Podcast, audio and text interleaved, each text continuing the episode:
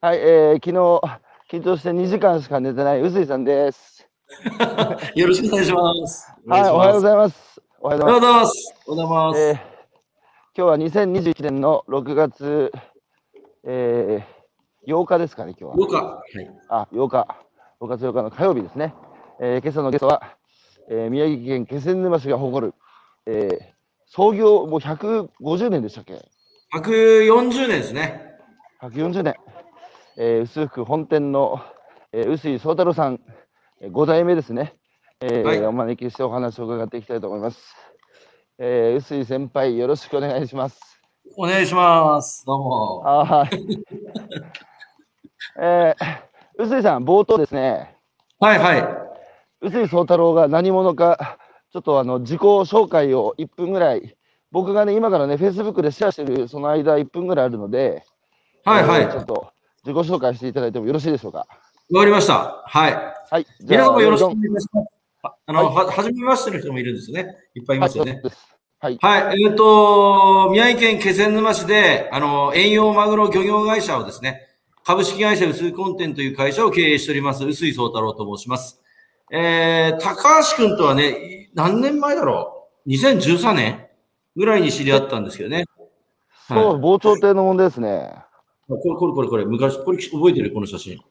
え、ちょっと待って、見て、み見たい見たい、ちょっと待って、ちょっと待って。この写真。え？あ？これ。サンダルできたよ、サンダル。前が、いや、今、臼井さん、今、僕、今、今、セッタ。あはははこの時もセットだよ、ほら。この時もセッタ。いやー、貫いてますね、僕。うわ、懐かしい。この時もほら、セットだよ、ほら。懐かしいでしょ、これ、マイク。まだ持ってるよ。変わん、ねえな。いやー、いやいや、ありがとうござい変わんないね。ます。はい。で、その頃出会ってね、高橋君とは出会いました。えーうちはですね、創業が明治15年、1882年の漁業会社です。えー今ですね、遠洋マグロ漁船を7隻所有しておりまして、あとはですね、えー直販場ということで、松島で、宮城県の松島にもですね、松島魚市場というお店も経営させていただいております。えー本日はですね、よろしくお願いいたします。はい。あ、えー私、自分の紹介なんですけど、自分は、あのー、えっと、臼井宗太郎と申します。えー、今年で50歳になります。えっ、と、小学校、中学校、高校までは気仙沼にいて、えー大学から、えー、と東京の方に行ってきました。えー、ずっと高校時代からフェンシングやってまして、えフェンシング？ー、フェンシング。そうそうそうそう。それ初耳だよ。いっちゃん、もうこんな太っちゃったけど、俺もともと、でも、元、これでも日本代表ですからね。マジで？で今、今よりアトランタオ何キロ痩せてリンピックの強化選手でした。ま、今、今よりさ、何キロ痩せてたの？じうんとね、15キロ。マジか、フェンシ15ンキログやってたの出ました。はい。昨日、あの、ね、インターハイ予選宮城県でやったんですけど、はうちの息子、なんと、宮城県で優勝しました、個人戦。い。イエ1年生で。すごい。え一一年で、一年生で？1年生で優勝した。やっぱり血だね。お父さんの血を受けすぎ。散々鍛えてたからね、息子も。あ、お父さんも相手したの？もうさ、もうさ散々ずっと練習もして。あーおめでとうございます。ありがとうございます。ありがとうございます。はい。もうずっと体育会で来たんで、あの、なんかね、うんその、ずーっと体育会だから、その、ね、うんと、攻撃、なんか、先輩に教わったのが、フェンシングで教わったのは、攻撃が最大の防御だって教わってたんですね。いやー、好きな言葉だな。でも、それでうちのね、母親に言ったら、なうんと、息子みたいにね、孫は攻撃的になってもらいたくないって言って。嫌 だ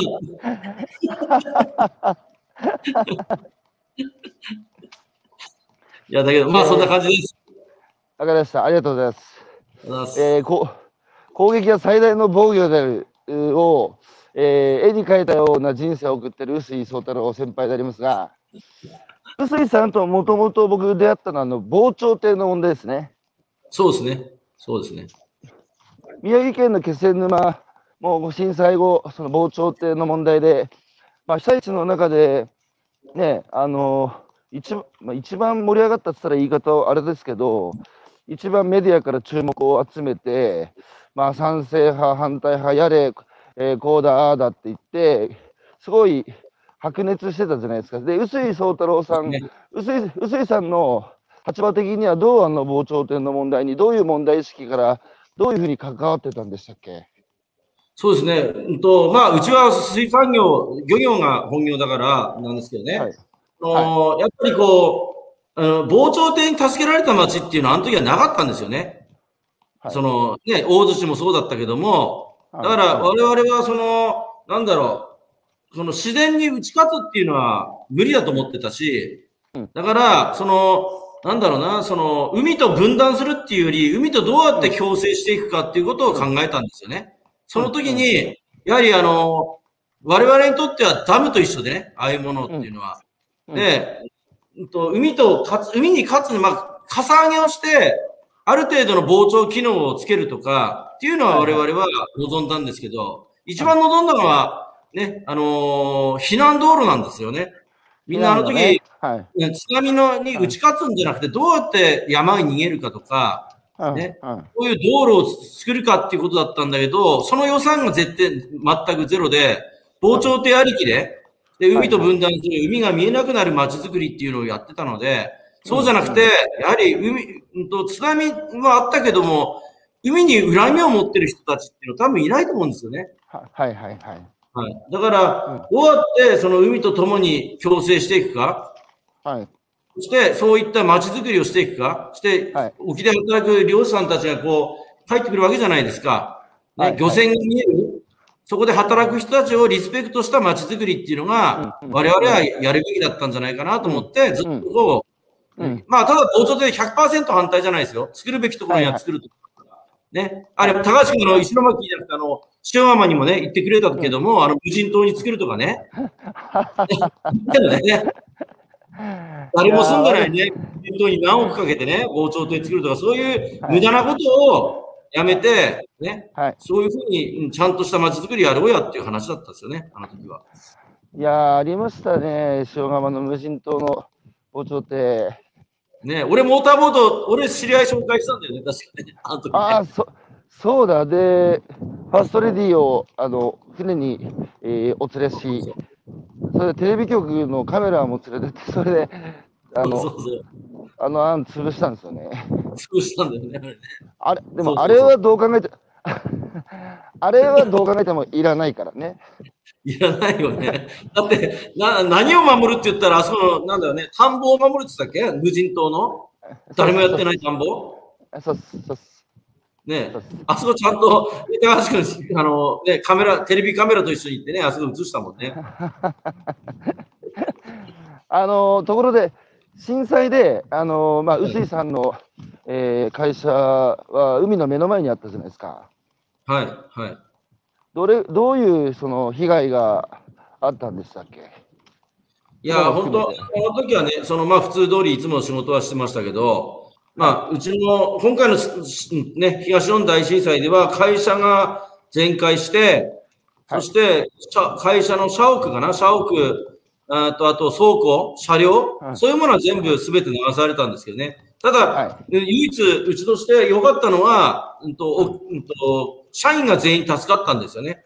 社員が、そうです。あと、で働いてた、日本には帰ってきてなかったんで、地球の反対側にいた乗組乗組員とか船とか、そういうのは全部助かったんですよね。うんうんうん、ただ、その乗組員の家族とか、社員の家族とかっていうのがたくさん亡くなったんで、うん、本当、震災当初はね、本当、沖と連絡取れたときに、家族の、乗組員の人たちの家族探しを、俺はじゃあ岩手に行くとか、俺はその、ね、こっちの泉南の方に行くとかって言って手分けして、ね、うん、と沿岸部のその避難所探しにね、回ったりとかして、誰々さんいますか？誰々さん生きてますか？っていうことで、そうか。家族を探し回りましたね。家族はあれですよね、一度船に乗ってあの海に出ると、大体1年ぐらい帰ってこないんでしたっけ？そうですね、遠洋船っていうのは、やっぱ漁業の中でも一番過酷だと思うんですけども、短くて10か月間ぐらい。そうそうそう。宇治さん、最近、はい。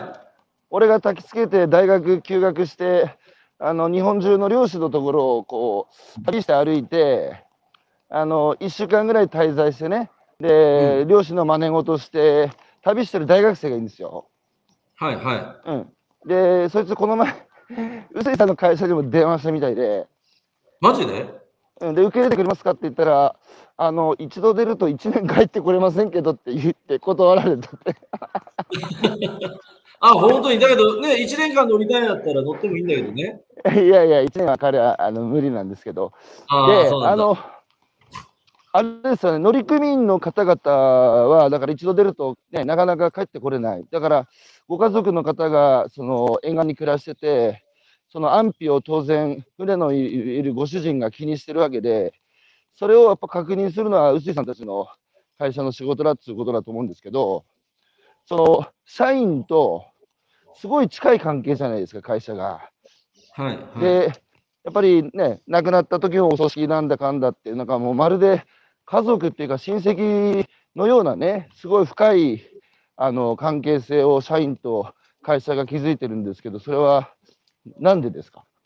そこまでやってる会社ないと思うんですけど。はい。会社としては、ね、大事なお父さんの命を預かってるわけです。この漁師っていうのは、ね、漁業会社っていうのは、お父さんのね、その家族の一家の大黒柱を預かってるわけですよね。命預かってるっていうか、そういう意識でやってるんですよね。だから、沖にね、船船頭さんとか船員さんが行ってる間の、こっちの家族の面倒とか、そういうのはやっぱり我々のお役目かなと思ってるんですよね。うん。だから、うん。ね、うんと、なまあ、その沖に行ってる間にお父さんお母さんが亡くなるふ人たちもいますよね。はい人たちも、ね、お骨拾ったり、ね、その、お父さん、今ね、沖で頑張ってますって、息子さん頑張ってますよって言ってね、ありがとうございましたとか、そういうそういうのも俺らのお役目かなと思って、まあ、仕事っていうより、なんだろう、お役目なのかなと思って、なるほど。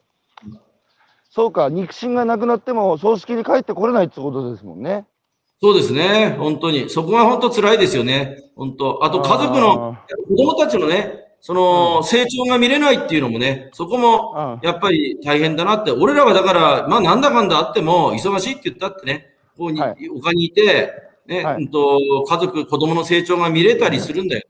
だからそこはいが、やっぱ、船員さんたちはね、そういうところも、親の親命も会えないし、子供とかの成長も見れないっていうことが、だから本当に、我々は本当、感謝しなきゃダメなのかなって。漁業、うちはその、私は漁師じゃなくて漁業会社の社長だけども、うんこの、やっぱりこの商売って、水産業って、漁師さんがいるから初めて成り立つ商売じゃないですか。はいはいはい。ね、の農業もそうだよね。その生産者がいて、だその生産者を、ね、もっと、なんだろう、大切にしないと、その、うんうんダメなのかなって、ね。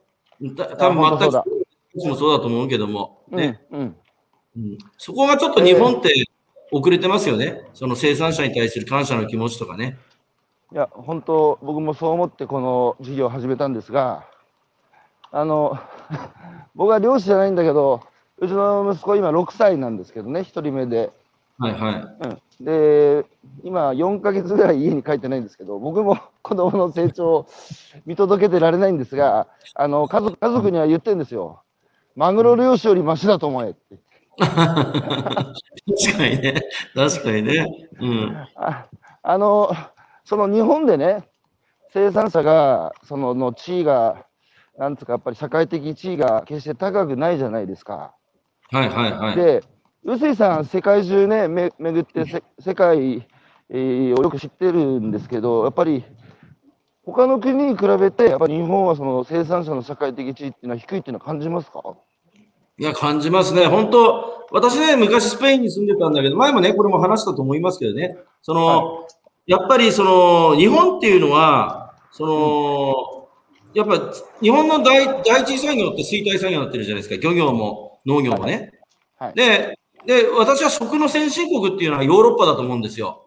ヨーロッパ。で、ヨーロッパと日本ね、ヨーロッパは全部、ね、漁業も農業も成長産業になってて、で日本だけがね、唯一先進国の中で衰退産業になってるって、うん違いはどこにあるのかなって考えたときに、で、はい。ヨーロッパよく考えると、ヨーロッパの人たちっていうのはワインとかでもう大切するじゃん。ワインとかチーズとか見るとわかるんだけども、はいはい。うんと、自国の、うちのワインが世界一だってフランス人が言ってて、で、イタリア行くとイタリア、いや、イタリアだと。何言ってんだ、ね、スペインだとか、ねドイツのワイン美味しいっていう人はあんまりいないのかもしれないけど、そのそういうね、なんかあるじゃないですか。で、チーズなんかね、うちのこの地域のチーズとか、うちのこの地域のハムが世界一だっていうね、国っていうより地域の。そういう誇りを持ってしみんな仕事してるし、うん。子供たちも自国のものを食べれば豊かになる、国が豊かになるっていうことを小さい時からね、そういうことを、うちの国は地域のこのチーズうまいんだよって言ってるんですよね。うん。で、日本来ると、えじゃあ一方今の日本見ると、いや、肉はね、アメリカの肉がいいとか、どこの肉がいいとか、ね、うん。うんと、なんか海外に憧れるのはわかるんだけども、うん。でも、ね、なんかちょっと違うんじゃないかなって、安いもの安いものってね、求めてて、そして、ね、だから違いどこなのかなって考えたときに、ヨーロッパっていうのは、国がみんな繋がってるんですよね。はい。はい。で、はい。はい。国土を守るイコール、土地を耕すイコール国土を守ってるっていう意識が強いんですよね。あでー。なるほど。国境を守ってるのは軍隊じゃなくて、ね、壁、壁でもなくて、漁さん、あ漁さんっていうか農家さんだったんですよね。うん。で、漁場を守ってるのは漁師さんだし、うんだから、そう考えたときに国境を守ってると、日本の場合国境どこにあるかって言ったら、200海里の EEZ にあるわけですよね。はいはい。あに日本の国土でしかみんな見てないけど、うん。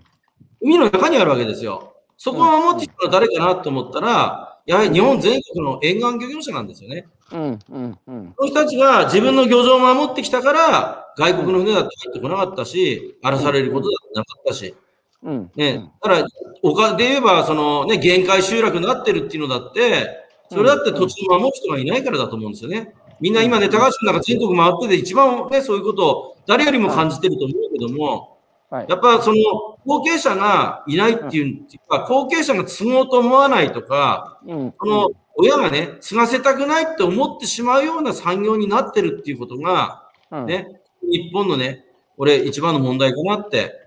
地方創生って何かなって考えたら、俺はやっぱり第一次産業の復興であり、それを生かしたね、その、ね、あの、観光産業だったりね、うん。そういうことをね、もっともっとね、うんと、もっとそのヨーロッパに学んで、そのね、どうやって日本をね、もう一度この日本の第一次産業を生まれ変わせて、世界一の第、ね、うんと第一次産職にするかっていうことを、ね、うん。みんな国民全体で考えていかなくちゃダメな時になってんじゃないかなと思いますよね。臼井さん、はい。朝から暑いなぁ。いやいやいや、だってあなたと一緒にいるの？あなたと一緒にいるの？いや、本来ね、今の話は地方選出の国会議員がね、政治家がまさに国民に向けて喋る話ですよ。本当はね、本当、臼井さん、ちょっと出た？国国政に。いやいや、俺ちょっといろいろあのね、こうやって振ったらいろんなの出てくるからね。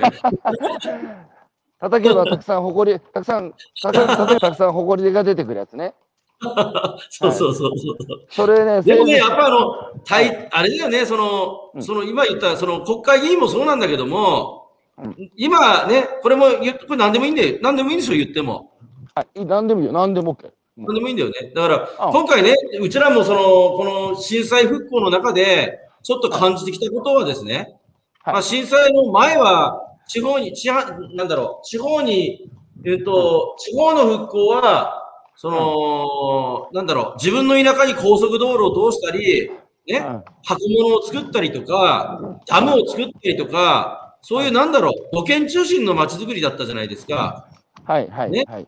で、今もね、震災後も、やっぱりこういう土建屋さんを中心とした街づくりっていうのが、うん。私そもそも違うんじゃない、地方創生っていうの違うんじゃないかなと思うんですよ。うん。ただ、うん。土建屋さんがいないとね、街づくりもできないし、大切な本当に土建屋さんもいて、初めてみんながいて成り立つ商売だと思うんだけども、うん。そこがね、なんか、ね、その、バランスが崩れてきてるっていうのかな。だからそこをもうちょっと政治家の人たちも、考えてもらいたいですよね。もっとあまりにもこう、いろんな裏で利権があったりとか、そういうのがありすぎるんじゃないかなって。政治家もそうだけど、やっぱ住民も問われてて、そうそうそうだよね。結局、その田中角栄の国土改造計画以来の日本のその土建国家の歩みっていうのは、結局なんだかんだ言って、そのやっぱりまだ続いてんですよね。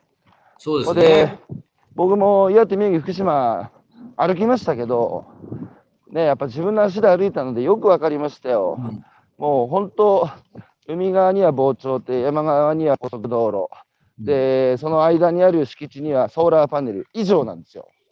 うんうんうん。でね。で、結局、臼井さんね、僕やっぱり、日常にできないことは、緊急時にできないっていうことが図らずも露呈したのが東日本大震災だと思ってて、うんうんうんやっぱり日常からやっぱり箱物行政で、それを住民も、えーある意味黙認してきた、あとは文句言ってるだけ、うんうんそうすると緊急時にね、いきなりその創造的復興なんて言われたってできるわけないんですよ。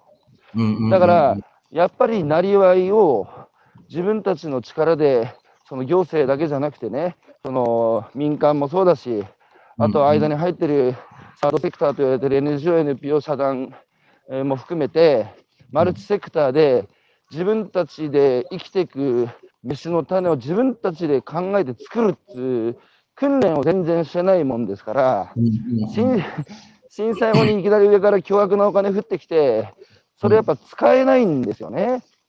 そうなんですよね。うん。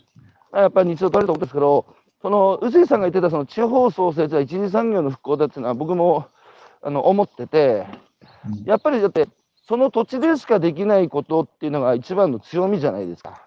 うん、そうですね。ってことは、ねってことはすなわち自然なので、自然を相手にしてる仕事っていうのはそこでしかできないんですよね。うん、その通り、その通り。その土地だけです。そこをどうね、あの、うんうん、立て直していくかってことだと思うんですけど、ちょっとさっきのさ、臼井さんのはいあの、その一次産業のその役割ははい別に食べ物、食べ物を作ってるだけじゃなくて、国土防衛もそうだって言ってましたけど、今、食料自給率の向上って、えー叫んでるのは農林水産省なんですよ。はい、はい、はい。だけど本来、本来、その防衛省とか厚生労働省とか、そうそうそうそう。あるいはあるいは文科省がうん食料自給率の向上っていうのを言うべきで、うん。ね、で文科省もだってその、さっき臼井さんが言ってた、やっぱりその土地に対するアイデンティティだとか、誇りだとかで、防衛省だって日本の海岸線って世界で確か6番目ぐらい長いですよね、そこを誰守ってんだ。あと厚生労働省だって、健康寿命を伸ばして医療費削減していくときに、やっぱ国産のいいもの食べるってね。で、その辺が自給率向上を謳って、農水省が、まあ、しょうがねえな、じゃあ、その声に応えるかっていう、国民の声に応える形で、農家と漁師が、じゃあ自給率上げるかなら分かるんだけど、うん。今は農家と漁師とか、い農林水産省が自給率向上って言ってるじゃないですか。はい、はい、はい。それは、それはなんか眉唾物っていうか、ただ売りたいだけでしょっていうふうに聞こえてしまうので、うん、うん、その通り。ほ本来は防衛省、厚労省、教文科省、国民の側からそういう声が上がってくるようにならないとダメですよね。うん、その通り。俺、本当にその通りだと思います。確かに。確かにその通り。あの、いや、ね、農水省は本当はもっともっとやりたいんだけど、農水省ってやっぱ力弱いじゃないですか、他の省庁に比べてね。弱いですよだ。から、他の省庁から言ってくれればやりたいなっていうぐらいでなってて、うん今言われてる、やっぱりさっきのね、国防にもつながるし、やっぱ国策としてこれはやんないとダメなんですよね。食料産業とか、第一次産業を守るっていうこととかはね。農水省のあの新人の官僚、1年生、2年生の官僚と前、えーちょっとじっくり話す機会あったんですけど、はい。財務省と経産省の官僚から、こう、なんかちょっと、割とこう、下に見られて、なんつうか、こう、肩身が狭いみたいな話をするんですよ。うんだから、俺、喧嘩しろって言ったんですよ。うんその生産額だけでね、その、産業の価値を、その議論されると、確かに農林水産省って肩身が狭いのかもしれないけど、それ以外のさっき言った厚労省、防衛省、文科省に通じるね、その一次産業が、やっぱりその国を豊かにする上で、国を守る上で果たしている役割っていうのは、食べ物を作って売ってる金額だけに換算できないじゃないですか。うんその辺もね、言いながら、もう喧嘩しろよって、あの葉っぱかけてやったんですよ。うん。じゃないと、じゃないと、農林水産省このままいくと経済産業省の一部局にね、うんうんうん。ななっちゃうよっていう、そこに向かってるじゃないですか。その通り、その通り。本当に、本当その通りだと思う。だっていらなくなるもんだって、これからだとね。国際、国の生産者がいなくなって、輸入だけに頼るつもりでいるんだったら、経産省だけでいいんだもんね。本当に。いや、ほんほんとその通りで。でもね、その、喧嘩をするっていうのは本当に俺もそう思うんですよ。でもね、喧嘩させないんだよね。その、上司もそうだし、OB もそうだし、ね、みんな喧嘩をさせない。喧嘩をして、あとは、他の省庁から圧力かかるでしょ？で、今度、先生方がもう圧力かけてくるしでしょ？おそらくね。はい。あんま言うと怒られるから言えないけど。そいれじゃやいやいや、けど、多分ね、俺やっぱりこの食料政策っていうのは、そのさっきのね、民間とその行政の話もしてたけど、ね、その、うん。この話も出てたけど、僕は行政だけじゃなくて、やっぱこの、なんだろうな、経団連含めて、うん。うんと、もっとね、国全体の、その、こっちの民間のトップの人たちが、食の大切さについて気づかないとダメだと思うんですよね。うん。うん。ねうん。だから、前もね、以前、うんと、わ私、マグロの国際会議も出てたんだけども、うん。まあ言ってもいいのかな、もう。もうあの、ね、あのね、一回、ね、オーストラリアちょっと揉めた時があって、オーストラリアがデタラメやった時あってね、その時に、ね、うんと、俺らも水産庁とね、うんと、オーストラリアに対して水産庁が強く言ってくれたんですよね。はい。そしたら次の日の、あ、その日の夜にね、まあ、どこの省庁とはね、あどこの省庁とは言わないけども、ね、ある省庁のね、強いところのね、で省庁の20代のお兄ちゃんが俺らの部屋に入ってきて、これ以上ね、オーストラリアと揉めるなと。揉めることはね、国内省として許さないって。なんでだって言ったら、食料ごときでね、ましてマグロごときで経済摩擦をオーストラリアと起こすなと。で、ね、今、オーストラリアと海外とは輸入、ね、こっちは自動車製品とか工業製品の輸出で日本の貿易って成り立ってんだと。うん。そんなことで、ね、食料ごとで揉めるのは絶対に許さないって言い出したんですよ。それマジっすか？そうなんそうなんです。それで農水省のその交渉官が一切次の日一切何も言えなくなったんですよ。だからね、やっぱりね、力関係ってあるんですよね、農水省の中でもね。あ農林水水産省じゃなくてね、国の中でも各省庁ごとでどこが一番強いってとかね。うん。うん。だからそこを、だって、でも省庁作ってるのは本来民間なんだから、俺らがみんなが、ね、その、うち、ね、ここは社会主義国家じゃないからね、のはずだ、はい。はずだから、民主主義国家のはずだから、各省庁に対してね、やっぱり国会議員使って、ここはね、行政を動かすのが我々の役目じゃないですか。うん。うん。うん。だけど、本来の三権分立、その行政と、ね、その、ね、我々の国会議とね、立法とね、そこをね、しっかりね、分立させて、ちゃんとやっていくしかないと思うんですよね。いやー、ほんと考。えれば一気にさせないっていうのは、ね、うん他の省庁が口出してくるっていうのは絶対良くないことだと思いますよ。うん。宇津井さん、えーえーオーディエンスからコメントが入ってました。えー佐野さんから、えー親父は高知県の遠洋マグロ乗組員でした。えー、宇津井さんを見ていると、えー親父を思い出します。えー水産業の多面的機能をもっと世間に訴えていく大切さを改めて感じるとともに、感動しましたというコメントが入っております。はい、なんか嬉しいですね。本当に。なんかそれだけでも、なんかこっちも頑張る気になりますよ。本当ありがとうございました。高知の方ですか？高知出身の方ですね。はい。高知もね、高私、うんうん組合に、前、日活連という組合に勤めてたんですけどね、その時、うんラスパルマスっていうところで駐在員してたんですよ。はい。だから、カナリア諸島で。多分その高知の、その方のお父さんとも会ってるかもしれないですよね。若い時に。20、確かに20年確かに。ね。で、その頃ってね、私あの高知のマグロ船っていうのはうん、本当にたくさんいて、それこそ、うん日本一が確か高知だったと思うんですよね、マグロ船の。えー、大西洋の黒マグロ釣ってたのが。今うん本当にね、数社しかなくなっちゃってね。うんうん。で、我々も、私がこの実家帰ってきた時は、マグロ船っていうの日本に800隻あったんですよ。約。800席。はい。と、に20何年前ですかね、25年くらい前までは。それが、今たったの150隻そこそこですよ。うちの組合であるのが。減りましたね。減りましたよ。だで、どう、で、日本が減って、で、全体的に世界的に減ったのかなって言ったらそうじゃないんですよね。はい。今増えてるのは、海外の船が外国、中国とか韓国とか、台湾の船がどんどんどんどん増えてて、世界中でマグロのビジネスっていうのは拡大しつつあるんですよ。で。最大の早期マーケットなのに、日本人が主に食べてるじゃないですか、マグロっていうのは。はいはいはい。なのに、日本の、ね、その、わ生産者がどんどん減ってきてるっていう。これ本当におかしい状況なんですよね。すごい不思議なことですよね。日本人が一番マグロ食ってるのに取ってくるのは海外で、はい日本ではマグロやる人が減ってく。で、外国の人が日本に来て船乗ってる。すごい、なんかひっくり返ってますね。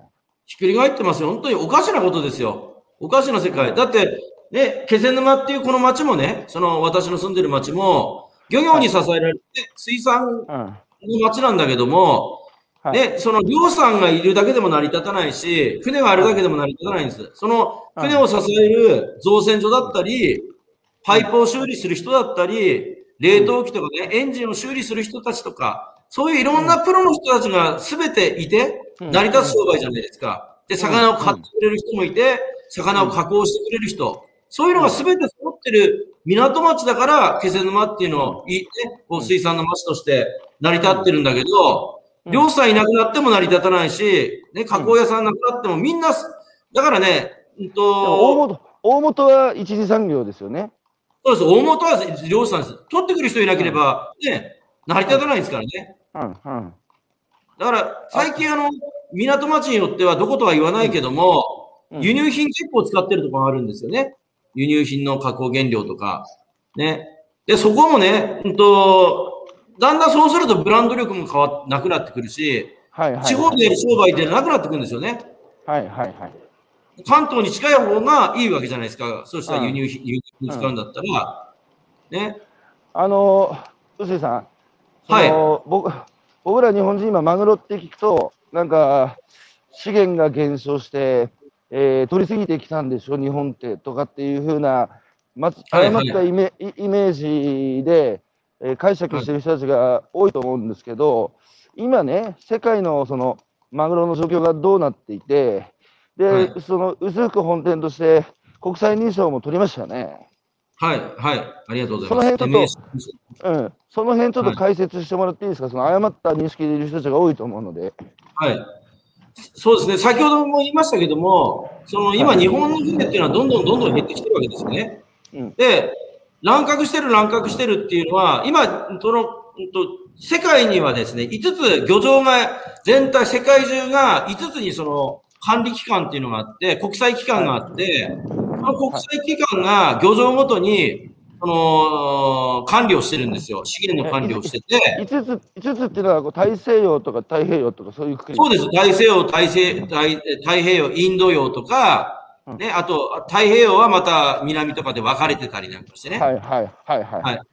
で、そこが人たちが年に一度、世界中のその加盟、仮に大西洋だったら、大西洋の48カ国だったかな、その加盟国の人たちが、その魚を取ってる加盟国の人たちがみんな1年に1回集まって、そこで資源量の調査を1年間取ってきた魚の、うん。と、資源量とか、そういうのを分析したりして、そして、じゃあ今年はこのくらい取れ、資源量が安定してるから、全体でこのくらい取りますと。それで、あなたの国は何トンですよ。あなたの国は何トンですよ。国ごとに、うんと、うん漁獲量を決めてるんですよ。はいはい。で、大西洋の場合はだ約3万8000トンなんですよね、黒マグロだと。うん黒マグロですね。3万8000トンっていう黒マグロの枠があって、1年間の枠があって、日本はたったの3000トンぐらいしか取れてないんですよね。あーダメだっていうことで、各国の資源、昔は日本がたくさん取ってたんだけども、このマグロビジネスっていうの儲かるなと思って、各国の人たち、昔は日本の商社とか合弁やったりしてたんだけど、ね、みんな日本の商社を追い出して、自分でやるようになっちゃったんですよね。はいはいはい。ねまあ、そういうわけで、みんなで資源管理をしっかり守ろうっていうことで、一時期ね、その体制も、うん、と絶滅危惧種に指定されそうにはなったけども、みんなで資源管理をしっかりやってきて、うんややってきたおかげで資源がだんだん上昇してきたんですよ。うんで、うちの場合はですね、一匹一匹に、え電子タグと、あタグをつけてですね、こういうタグを、うんと、今ちょっと手元あるかな？手元には、あ、あら、ちょうどあった、ちょうどあった。ちょうどありました。こういうね、うんタグをつけるんですよ。これ、はいはいはいはい。こうかな？こういうタグとこのシール、あちょっと待って、うんこのこのシールをね、これを魚につけなきゃダメなんですよ。はい。全部これ、はい投資番号入りのタグをつけて、うちはこれ裏にこの QR コードとかもついててね、中に IC チップも入ってるんだけど、これを取ったときに、毎日これを水産庁に、あのーうん報告するようなんですよ。一一匹一匹。で、今日は何キロの魚をどこの位置で、ね、うんどういう体重、何とあ重さ？重さとかを調べて、はいで何キロの魚を釣りましたっていうことをうん毎日報告して、で、これを投資番号1番からあるんですけど、それを魚につけていくんですよ。うん。で、水揚げするときもうん、水揚げ水産庁の人間が4人ぐらい立ち会いに来て、うんそれで、うんと、オーバーキャッチがないかどうか、全部チェックするんです。で、港から出るときに、トラックに積むんです。トラックを一匹、一台一台すべて減量するので、仮に1キロでもオーバーキャッチが認められたら、あだ？いたい1隻に70トンぐらいの漁獲枠が今与えられてるんですけど、1キロでもオーバーキャッチして我々逮捕されるんですよ。禁錮刑ですよ、禁錮刑。ーそれ、船帰ってくるたんびに水産庁の、えー人が来て、ちゃんとチェックするんですか？チェックしてます。今は、昔は確かにね、その法律が決まる、できる前まではみんなデタラメやってました。そこら辺は。はいはい。ある程度ね。だから、うんと、チェックできてたのかとか、取り切れてたのか、ちゃんと守れてたのかなっていうのは、これは日本だけじゃないです。世界中のうん。国、どこもそうだと思う。じゃあ、でもイカサマできないってことですね。イカさんはできない。できないし、やらない。もしやったりなんかしたら、ライセンスも全部剥奪されるし、はいはいはい。私ね、牢屋に入るようだからね。だからそんなことはできない。船長もそうだし。うんはい。だから、なね、うんと、だからね、本当そういうふうに厳しく管理をやってきて、法律化、厳罰化、その、守りましょうっていうただのルール、あれじゃなくて、ね、うん法律も作ったんですよね、厳しいルールを。はいはいだから我々しっかり守らざるを得なくなってやってきた。うん。うん。それが、まだ、それは大西洋。うん。日本海とかは、まだね、うんこの日本近海は、こういうタグまでは、全然まだ、こういうふうにはできてないんですよね。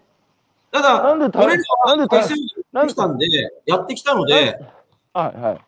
はい、どうぞどうぞ。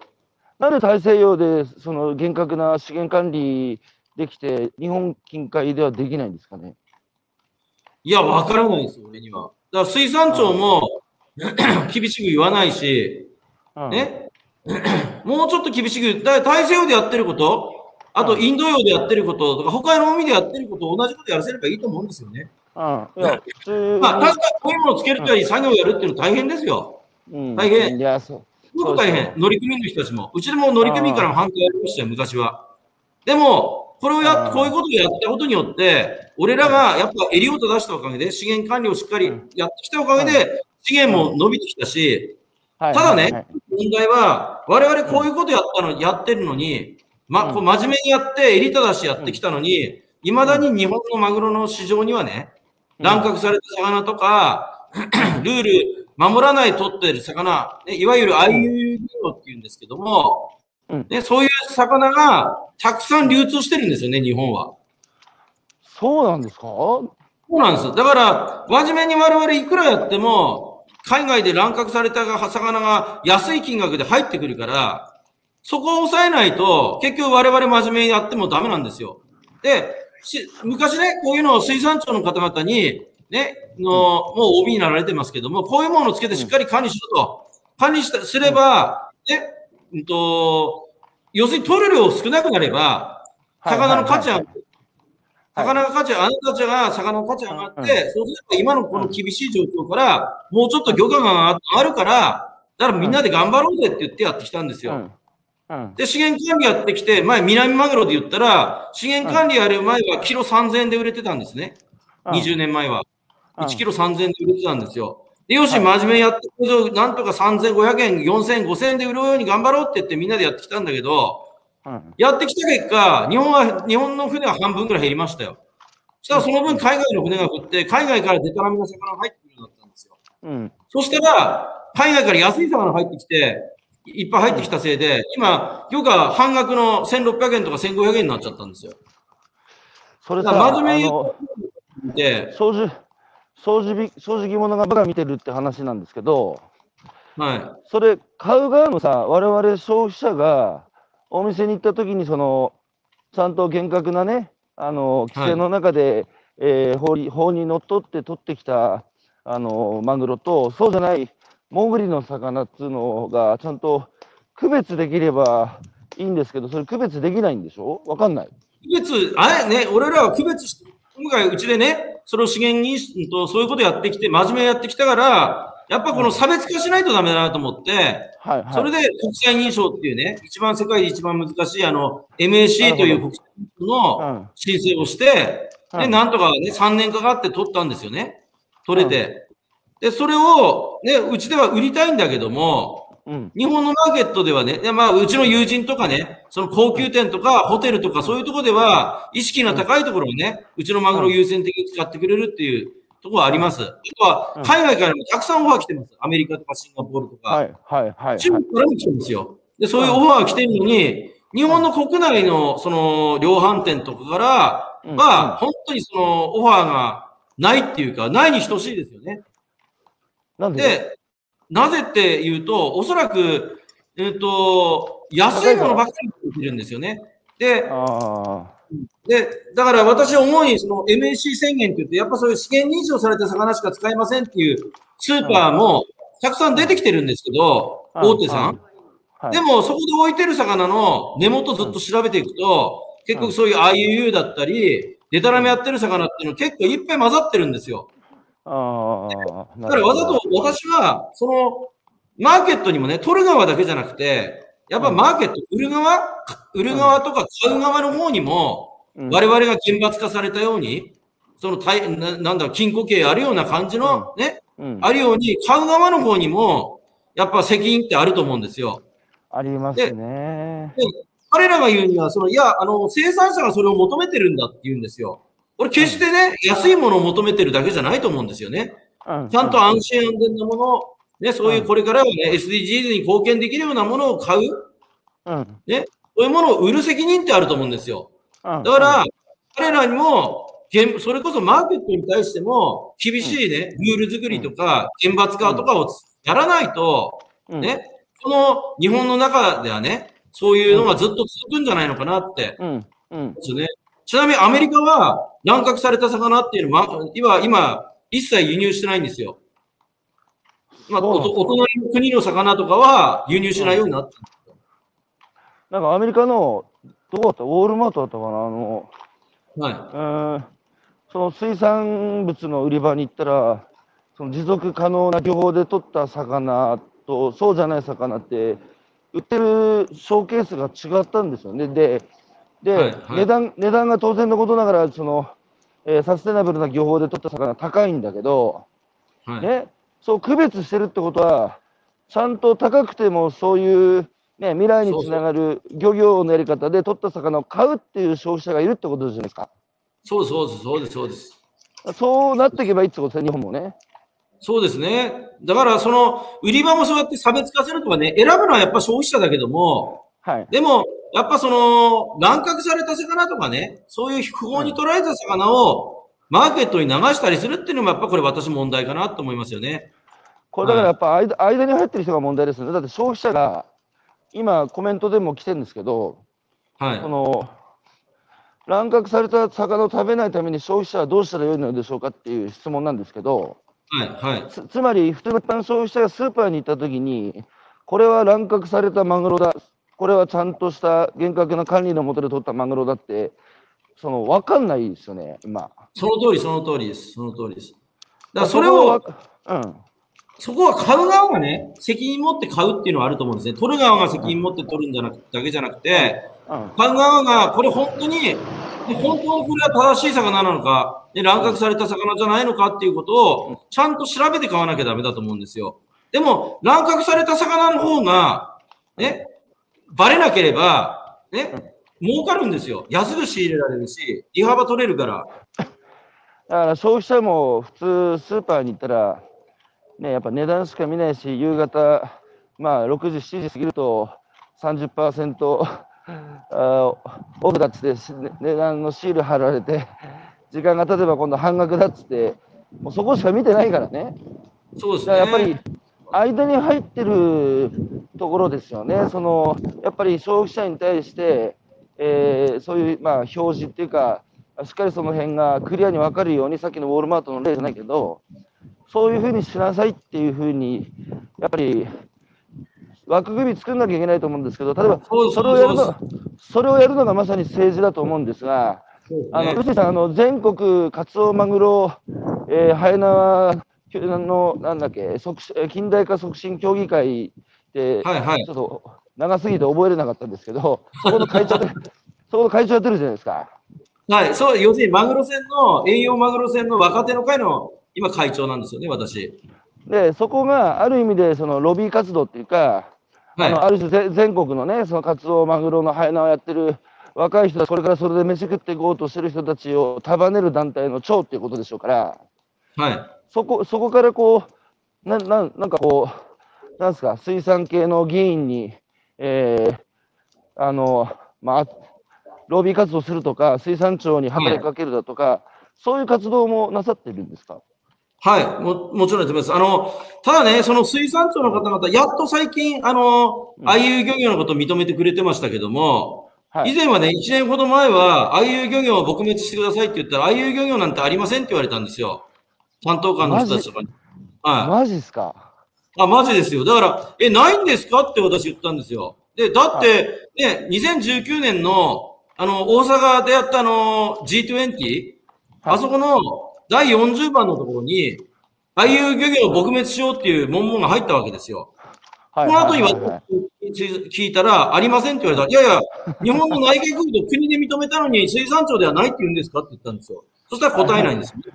でも、それはやっぱりね、OB の先輩たちだったり、結局いろんなそこに携わってる他の人たちに、ね、今、変なものが入ってないって言ってた人たちの否定することになるから言えないのかなとかね。うんまあ、そういうなんか、そういうレベルで話されてるのかなと思ったんです。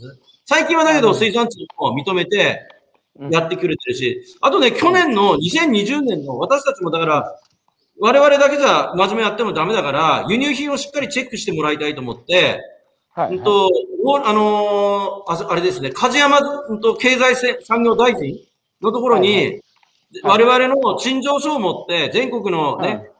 船主の会の代表だっていうことで、うん。経産省まで行って、大臣に直接要望書を、そういうね、変なものが、ああいう漁業の魚が日本にたくさん紛れ込んできてるので、これを、うんと、ね、調べてくれっていうことを経産省に持ってったんです。大臣直接お渡し。はいそしたらですね、で、したら、その、調べますってこと言ってたんだけど、結局そこから誰も動いてくれないわけですよね。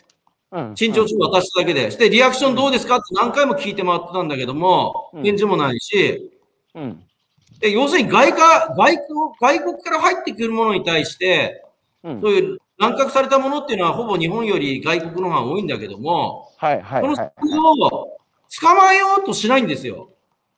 うんどういうだからその大国に対してとか、いろんなね、隣国に対してとか、ダメなものに対してはダメって言えばいいんだけど、それを言うことによってさっきのオーストラリアの話じゃないけど、経済摩擦が起きるとか、ね、その他の国に対してノーとかって文句を言うと問題が起きるとか、そういうレベルで、だからダメなものダメじゃないですか。ダメですね。はい、それに対してちゃんとノーって言えない日本がいるっていうのがやっぱ問題なのかなって。いやー、そんなことになってんだな。あ裏はだから多分そこにいろんな先生方いたりとか、多分いろんな利権絡んでる人たちもいるんじゃないですかね。多分、わかんないけど。あダメなものダメなんですよ。違反し、違法行為やった人を見過ごしちゃダメだし、ーうんだから、ある程度、一社とかね、昔は我々だって、うちの会社だって一回捕まりましたよ、昔。乱獲して。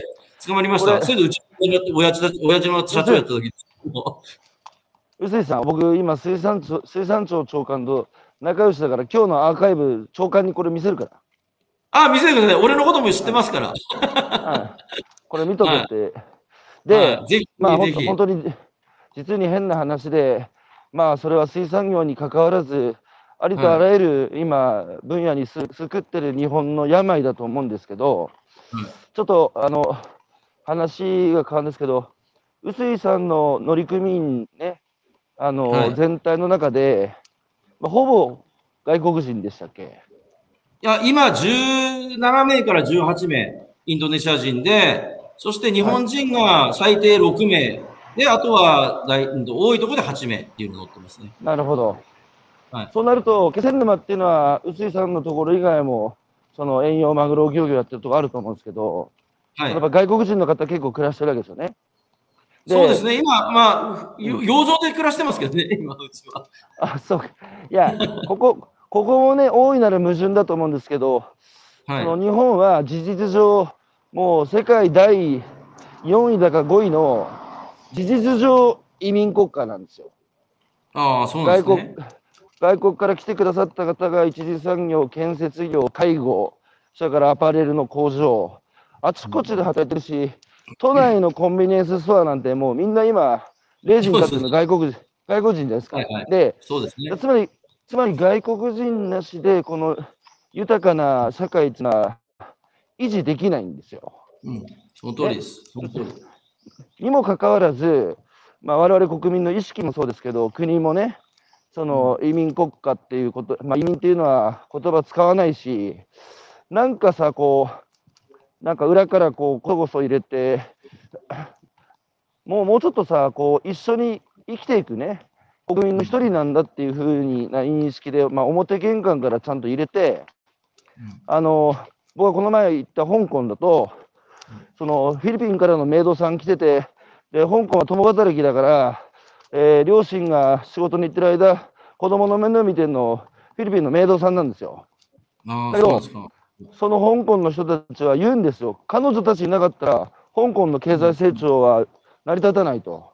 うん。だから、彼女たちが年に1回国に帰る旅費もね、それぞれ払って、うんで、休みになるとフィリピンのメイドさんたちが、フィリピンの料理をタッパーに入れて、目抜き通りで座ってトランプしながら食ってんですよ。うん、で、その横をね、香港人が通り過ぎていくんですけど、日本でこんなことやったら排除されるんですよ、外国人は。うん、だから、なんかその外国人に対して、もう少しね、あの、うん。もう事実上の移民国家なので、うん、やっぱり共に生きていくっていうことに、あの、まだ開国ですよ、開国。そうですね。えーしないといけないと思ってるんですけど、その辺、さあ、他の国もたくさん見てきた中で、臼井さんね、この日本人の、この外国人に対する、その今の、そのメンタリティっていうか、このままじゃやっぱいけないって感じてますか、もちろんです、もちろんです。うちはやっぱ乗組員、インドネシア人も家族みたいなもんですからね。乗組員の、やっぱうん。昔はこう、入ってきた頃は外人さんだって考えてたけど、今は乗りインドネシア人も本当大切なうちの、うん。社員だし、うん、やはりやっぱ大切にしていかなくちゃダメだ。で、今回、新しく船作ったんだけど、その船にインターネットの設備をつ高速通信積んだんですよね。はいはい。でそしたらね、インドネシア人のゆその船員から、沖から、ね、その、社長さんありがとうって言ってね、あの、Facebook の友達申請来たんですよ。で、それで、どうした？って言ったら、うんと、社長さんありがとう、この船に乗れて幸せだって言って、どうした？って言ったら、インターネットでテレビ電話で家族とテレビでで電話ができると。ああ、そうか、そうか。ね。いやー、それまでは1年、そうか、それまでは1年間、国の家族に連絡すらできなかったのが、もうインターネット通じてっから、テレビ電話タダで話せんだね。すごいですねだ。前まではテレビっていうか、あの、で電話では話せたけど、やっぱ高いあれだったんですけど、今、今回はもうテレビ電話できるようになったしね。だから、そういうね、体質、かいあの改善も、で環境改善、うちは船もできるだけ、やっぱり10ヶ月も行ってるわけですから、できるだけ陸上に近いような環境を与えたりとかね、そういうのも必要かなって。だから外国人の人だからじゃなくて、やっぱ外国人の人たちも頼って、ね、いなきゃダメな商売にもなってきてるしね。だから、そこをちょっと思うんですけど、うんこの間、漁業法改善されたんですよね。70年ぶりに。はい、70年ぶり。だ漁業法か改善されたのはただの漁業法だけなんですよ。だから乗組員に関する法律とかは、ね、あのーなん国交省だったりとか、ねう、んいろいろ経産省だったり、いろんな法律あるわけですよね。だから、はいはい70年ぶりに改正されたのは漁業法だけ。他の関連するうんと、ね、法律は全部以前、以前のその、なんだろう、戦前とか戦後のあたりの段階の世代の人たちがいっぱいいたあたり、今もね、そのあたりの、うんと、人がいっぱいいた時の時代の法律のまんまなんですよ。だからそこにね、改善していかないとダメなんだけども、だから、うん。うんとね、その、縦割りじゃなくて、省庁をまたいでね、全部こう、チェックしたりする、全体の改善をする人たちが必要だと思うんですよね。で、先ほどあのね、水産庁の話したけど、農林水産省っていうのは、俺はみんな一生懸命頑張ってくれてると思うんですよ。ただ、農水省の人たちがちゃんと祭り事ができるように、祭り事が彼らがやってる、思ってること、プロはやっぱり農水省の人たちがプロなんだから、その考えたことが、ちゃんと他の省庁の人たちがそれをしっかりサポートしてくれるかっつったら、それが、いや、してくれてないから、あ逆に圧力かけられてるのが俺問題だと思うんですよね。その辺、だから、その、なんだ、全体感っていうか、その、局所のこう分最適で、ね、考えてることの限界で、やっぱり全体最適で、全体全体感を持って、その問題解決しなきゃいけないときに、やっぱその省庁をまたいで、その一気通貫でやるっていうのはこうま、まさに政治ですよね。そうですね。ただそこに専門家はおそらくいないんですよね。政治の方々も、結局、あの先生方も専門家ではないじゃないですか、漁業とかも。あ他の、ね、漁業だけじゃないと思いますけどね。だからそのために皆さん勉強して、すごく、ね、朝から朝早く起きて、起きられて、国会でい。ろいろ勉強されてるって、すごいね、すごく、すごいなって私も思いますよ。ただ、うんその、持たされる材料とか、勉強する教材とかが、誰がもう作ったかっつったら、それはその官僚の人たちが作ってるわけじゃないですか。はい。はい。だから、本当のこととか、実は裏で官僚の人たちがマイナスになるようなことが、その中に盛り込まれてなかったりとかするわけですよね。だから、本当はそういう勉強会のところに、我々みたいな現場の人たちどんどん呼んでくれて、どこをどうすればいいんだって、その官僚にとっては俺たちに行くことはマイナスかもしれないけど、そういうところをみんな民間の人たち集めてやれるような勉強会っていうのは、今こうやってね、二人でこうやって朝、ね、朝6時からこうやってやってるけど、それをやっぱね、やっぱ一緒に、ね、国会議員の人たちとやらせてもらいたいなと本当は思いますよね。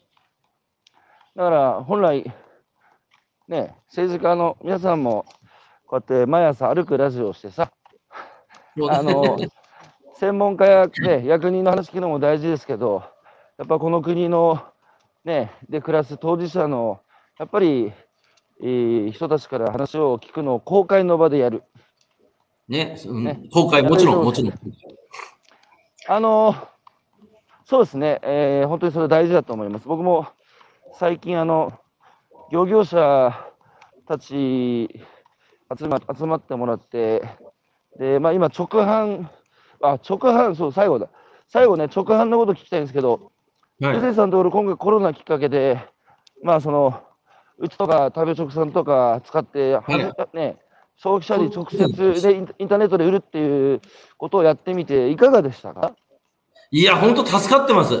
本当に助かって、うちは松島魚市場っていう直販店やってるんですけど、はい。お土産センターとかその観光業の方だと、今、うちの売り上げ、通常の3割ですよ。2割から3割。3そこを、でもその2割から3割になってるのも、ね、うんその、ね、その高橋くんとかね、ポケマルさんとかにも、本当お世話になってるおかげでね、うんなんとかここまで、た本当助かってますよ。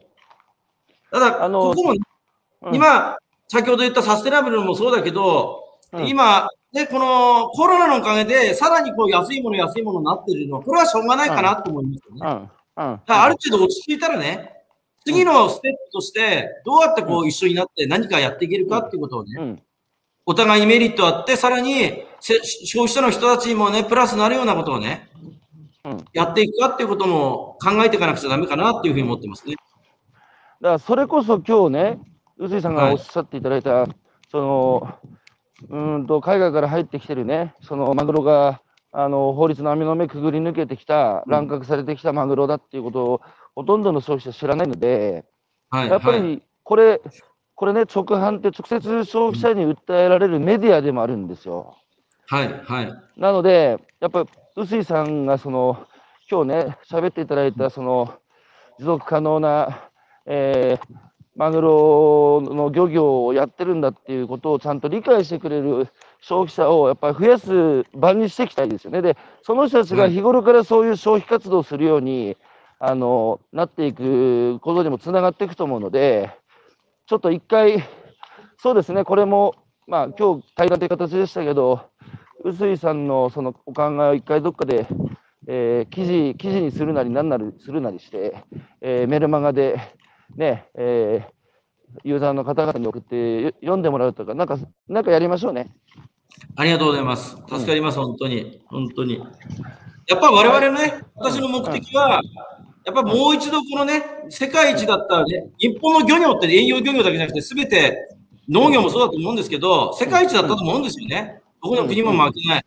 だからもう一度世界と戦える漁業にするために、ね、復活させるためにね、ね、頑張っていきたいなと思ってます。どうも。いや、復活ののろし上げましょう。で、臼井さん、最後に手短に聞きますが、はい。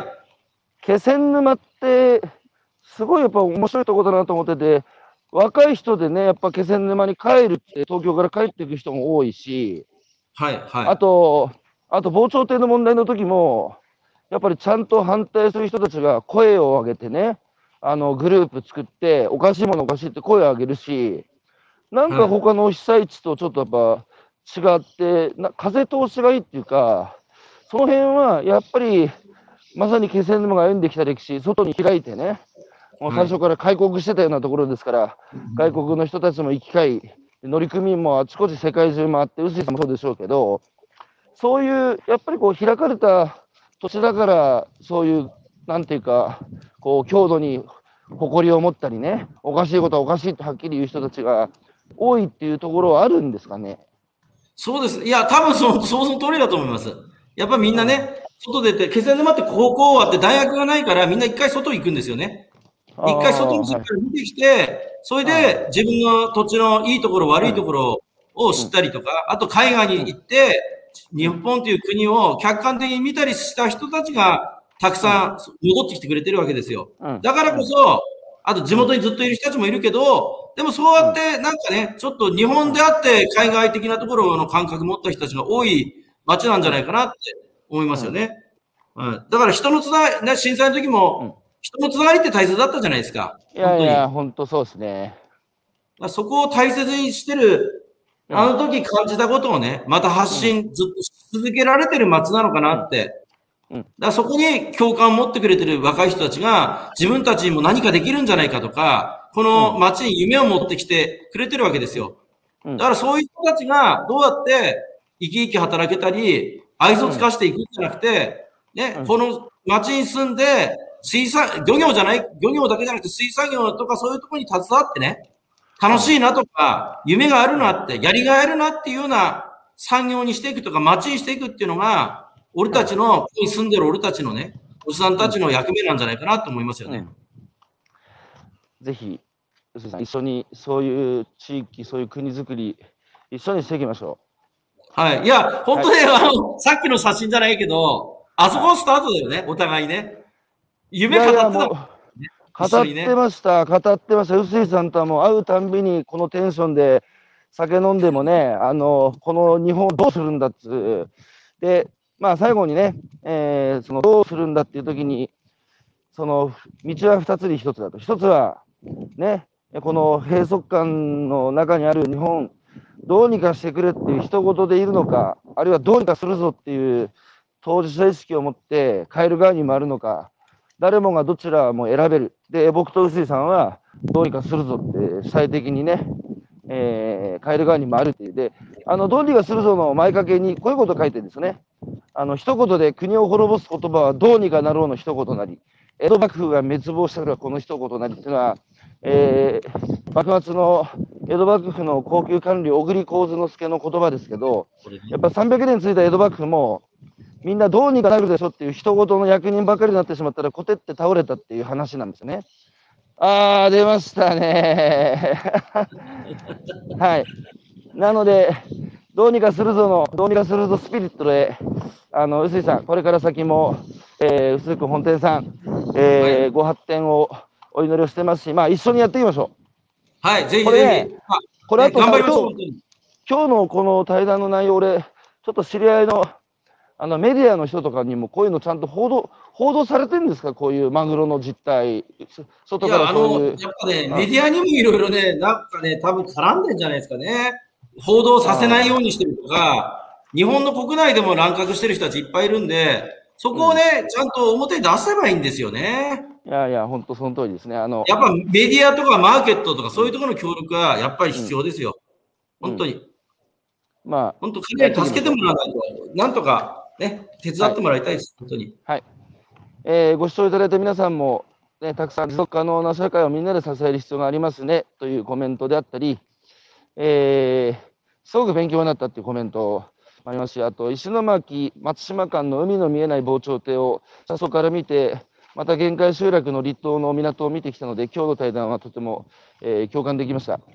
えーインターネットで取り組員が家族と話せるのは非常にいいですねとかですね、えー知らないことばかりでした。本当ですよね、僕も今日。いやー、本当勉強になりました、臼井さん。あの、朝早くからですね、いやー、本当僕も暑苦しい男ですけど、臼井さんも 暑いなー、本当もう大好き。ということで、ま はいたその辺、フラッと行った時は、あの、寄りますんで、はい。はい、またお話しさせてください。いや、こちらこそありがとうございました。本当に。はい、ということで、今朝は、えー、宮城県気仙沼市の、えー、遠洋マグロ漁業会社、えー、140年の歴史を持つ、えー、本店の臼井宗太郎さんのお話を伺ってきました。臼井さん、ありがとうございました。ありがとうございました。本当に。また、はいまた、はい、またプラッと遊びに来てください、気仙沼に。はい。じゃあ、はい今日も良い、今日も良い一日をお過ごしください。はい、ありがとうございます。じゃあまた、はい。ましょ a うね nice。day. はい、どうもありがとうございました。はい、お疲れ様です。